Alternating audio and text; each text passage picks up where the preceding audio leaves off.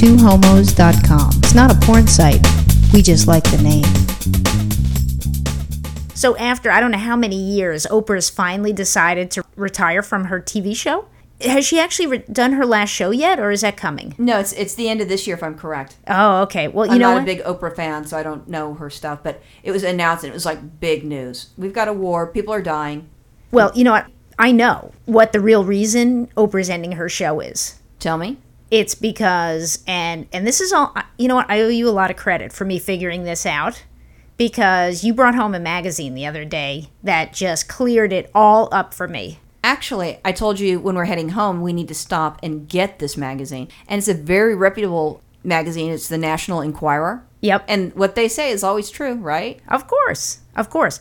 Well, the real reason Oprah ha- is leaving her show is that she can now live openly as a lesbian with her best best friend. I'm using air quotes, best friend Gail. I don't think it's that because she's launching her own network on cable TV. It's going to be like the O channel. So, I Yeah. mean, she's still going to be doing her own stuff and she wants to launch this sort of thing. So, I guess she gets lots of money then because she already has $2 billion. That's what they're saying in the newspaper. Billion with a B. Yeah, I'd be your best friend for that. Well, maybe. But, but they have that set up, and in, in the the ad, it says on the front page, you know, National Enquirer, Enquirer exclusive. Their gay scandal explodes. How do you not want to read that? Oprah kicks Stedman out, which is her boyfriend, and Gail moves in. Oprah conf- confesses, "I'm tired of living a lie." That made me buy this. What was it? Three dollar and sixty nine cent publication made out of you know paper. Made out of Not a toilet magazine. paper. I love it.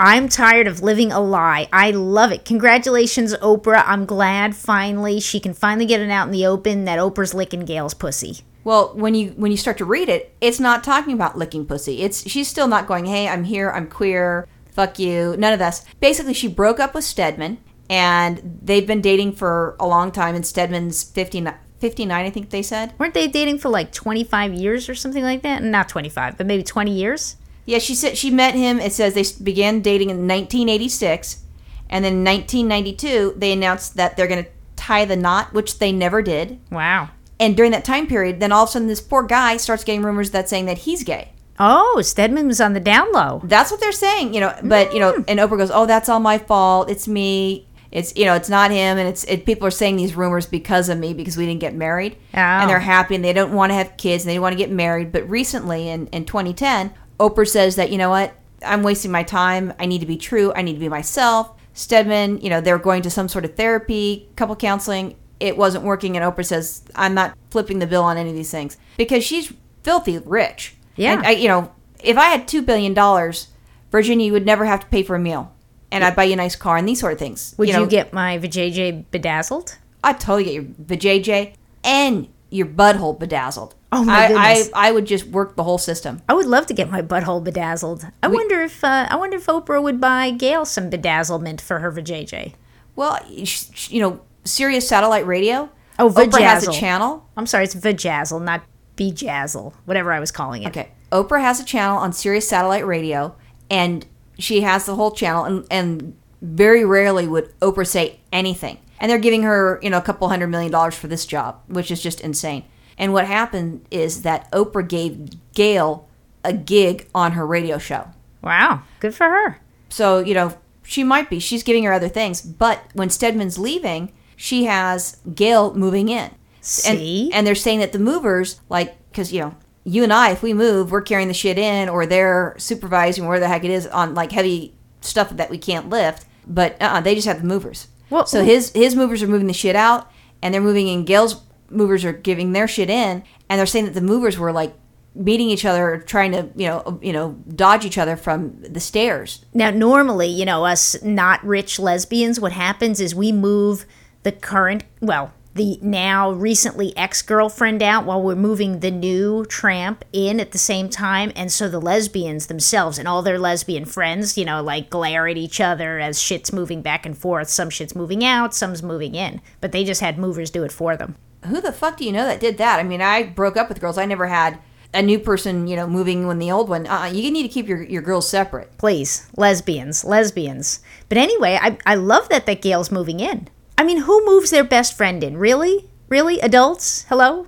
Well, you she moving has- your best friend in? Well, Gail has that they're saying that she was married before, she's divorced, and she has two children, which are probably adults at this point. Oprah's moving her into the Chicago house or apartment, and she's also going to have access to the New York apartment, which I'm sure it's in Manhattan, and it's just fucking awesome. Oh, I'm sure it's the the bomb, but And she has a place in Hawaii too, and she has a place in California. So I mean, I don't know if Gail's going to have her shit at all these places. Gail's going to have a little makeup counter at every one of these places. She's going to have her favorite sateen sheets. I, it would just be silk, Oh, okay. Yeah, well, I guess you're right. I mean, if you have billions of dollars, Oprah's not going to. silk. Yeah, Oprah's not going for the 400 thread count. She's going to go for the 1500 thread count.